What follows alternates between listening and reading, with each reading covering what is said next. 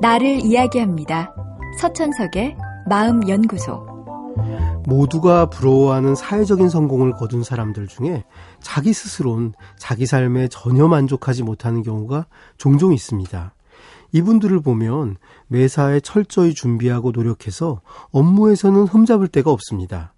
인간관계에서도 다른 사람들에게 친절하게 배려하며 스스로 희생하는 경우가 많습니다. 하지만 그렇다고 다른 사람을 좋아하는 건 아닙니다.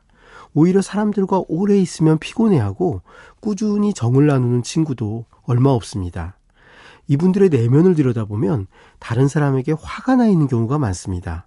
잘해줘 봐야 사람들은 자기의 노력을 알아주지 않는다고 원망하는 마음도 많죠. 이런 마음이 가까운 사람에겐 갑작스러운 분노로 나타나기도 합니다.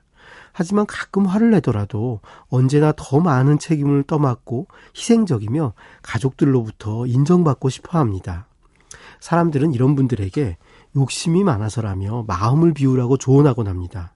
하지만 왜 이분들이 지금도 평균 이상인데 더 잘하려고 욕심을 부리는지 그 이유에 대한 이해가 없다면 그저 욕심꾸러기로 이분들을 몰아가는 것이 되고 맙니다. 이분들의 어린 시절을 살펴보면 자신을 인정하지 않는 부모로부터 인정받기 위해 부단히 노력한 상처 입은 아이를 종종 발견할 수 있습니다. 부모는 자기 일에 바빠 아이에게까지 관심을 갖지 못했을 수도 있고 몸이 아프거나 기분이 우울해서 아이의 요구에 별다른 반응을 보이지 못했을 수도 있습니다. 그렇다고 아이에게 화를 낸 건 아닙니다. 가끔 기분이 나아질 땐 아이의 요구도 들어주고 반응을 보여줄 때도 있었을 겁니다.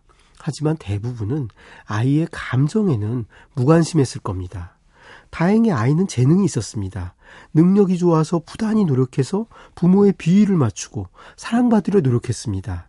자기 기분보다는 부모의 기분을 살피며 어떻게 하면 부모의 기분을 좋게 해서 작은 관심이라도 이끌어낼지에 모든 신경을 집중했습니다.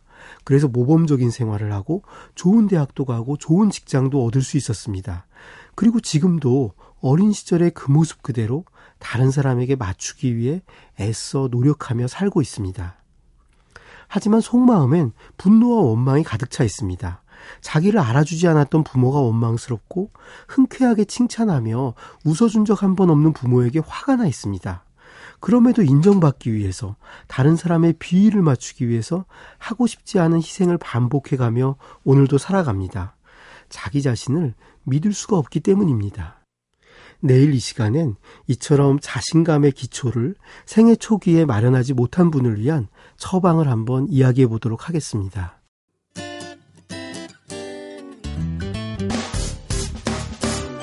기쁠 때면 내게 행복을 주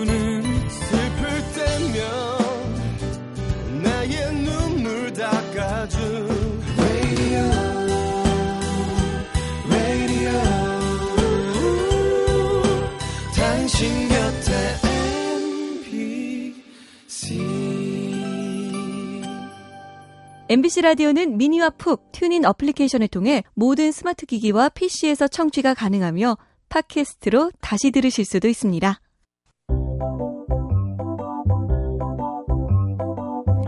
서천석의 마음연구소. 지금까지 정신건강의학과 전문의 서천석이었습니다.